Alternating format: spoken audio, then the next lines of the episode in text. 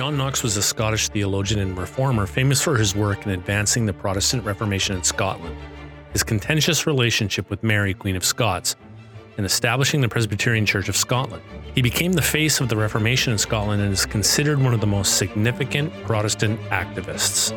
Little is known of Knox's early life, and even the year of his birth is contested, as he may have been born as early as 1505. He was the son of a merchant in the town of Haddington in East Lothian, Scotland, and his mother died when he was young. His older brother, William, who followed his father's trade, may have helped raise him and sent him to school instead of having him as an apprentice. Knox excelled in his studies and went on to the University of St. Andrews. He was ordained as a priest in Edinburgh in 1536. At this time, Scotland was still a Catholic country aligned with France against their longtime adversary, England. When England rejected Catholicism in 1534 under King Henry VIII of England, Protestant missionaries began smuggling pamphlets and tracts from England into Scotland. Though even before this, the ideas of the Reformation of Martin Luther in Germany were already exerting influence there. Best known early Scottish reformer was Patrick Hamilton, who had studied in Paris and Germany before returning to Scotland to preach Lutheran doctrine. He was burned at the stake as a heretic in 1528 at St. Andrews.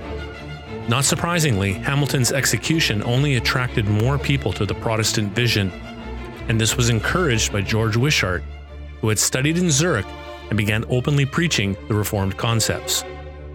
Throughout the reign of Mary, Queen of Scots, Knox refused any compromise or concession, which, to many later scholars and writers, has been seen as an honorable characteristic of a devoted Christian pastor. Then James VI, who was firmly Protestant, succeeded Elizabeth I as monarch of England in 1603, becoming King James VI of Scotland and James I of England, among whose cultural contributions was the King James Bible in 1611. England and Scotland were only cooperating at this time because of their common religious beliefs, and in Scotland, these had been firmly established by Knox. Prior to his return from Geneva in 1559, Catholicism was still widely practiced, whereas after he had established the Kirk of Scotland, it was relegated to the Highlands and to the islands. Welcome to Proelium, which is the Latin translation of engage.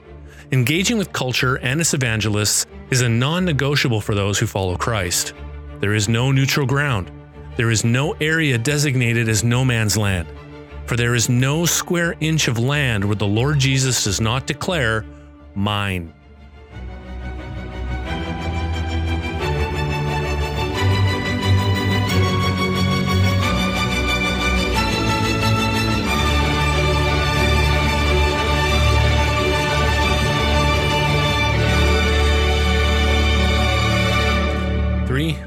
Two, one. Hey, everybody, and welcome to the podcast. This is the, I guess you could call this is the podcast teaser, but this is not really the, I guess, not really the first official episode, although it is the beginning of a new podcast for me. But let me take some time to introduce myself to you. My name is Tim Carson and I am a husband. I'm a father of four. Two of my kids are, well, one's married, one's getting married soon at the time of this uh, recording. And then I have two others. And I am a husband, been married 26 years. I am an educator. I am a pastor. I am a preacher, teacher. And in all of that is by the grace of God. And that's what I do. That's who I am. And why do I do it? Well, because I love preaching. I love teaching. I love learning so that I can live what I learn and so that I can teach what I learn. And that that's in the the vein of Ezra from the Bible, from the Old Testament. He wanted to learn God's law so he could live it, so he could teach it. And I and I love that pattern. Now, why this podcast? You may be asking, okay, Tim, you've done podcasts a lot and wondering why you've started this one. Okay, well, here's here's some thoughts. One, because I feel very passionate about grounding all of faith and life in God's word, and that churches today need stronger followers of the Lord Jesus Christ more than ever. And I know that there's probably Christians in the past who have said the exact same thing in their context and in their uh, um, situations But I am a firm believer that, well, we as Christians need to keep growing stronger. And we do that by placing both feet firmly on the word of God. And so I, I feel very passionate about that. I also feel very strongly that so goes the man, so goes everything else. And it's no surprise really, it's no surprise that the main focus of our enemy is to diminish the role and influence of men in society, all of society, right from the home all the way through to institutions, vocations, even into the church, into government. Uh, diminish the role and influence of men. That is the focus of our enemy. It starts with the family, and like I said, then heads from there into vocation, and then into the church, and then there's the demise of society. So I feel very strongly that so goes the man, so goes everything else. Thirdly, because I feel very committed to seeing generational growth and commitment to the Lordship of Christ, I believe that one of the better strategies for cultural change is to take the pages out of the leftist playbook and begin a long game attrition by redemption, education, application. And what I mean by that is that we've seen over the last 50, 60 years this slow erosion of those basic fundamental things that we've always, well, some of us have probably always taken for granted and they have been eroded away to the point now where the building is collapsing.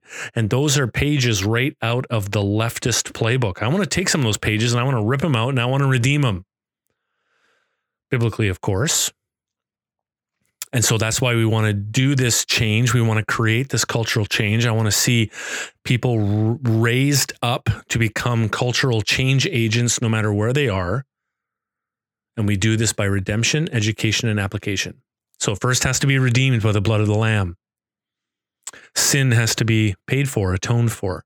And then there has to be some education. We have to learn some things.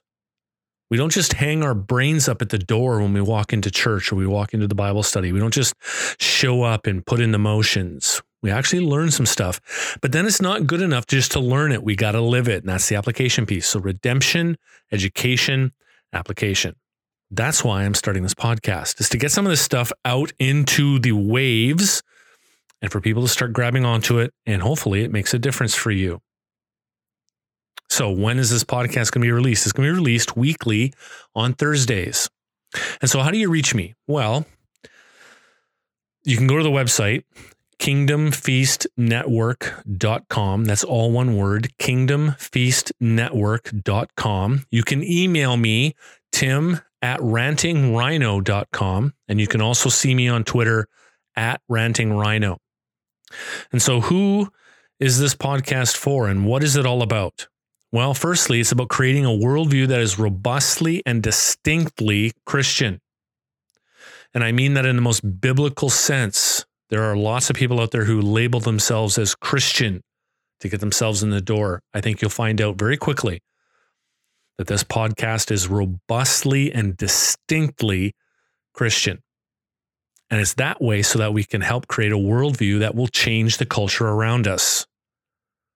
Secondly, I want to support and encourage men, especially young men, especially in this current climate that is hell bent on destroying what it means to be a man. Thirdly, I want to support and encourage families.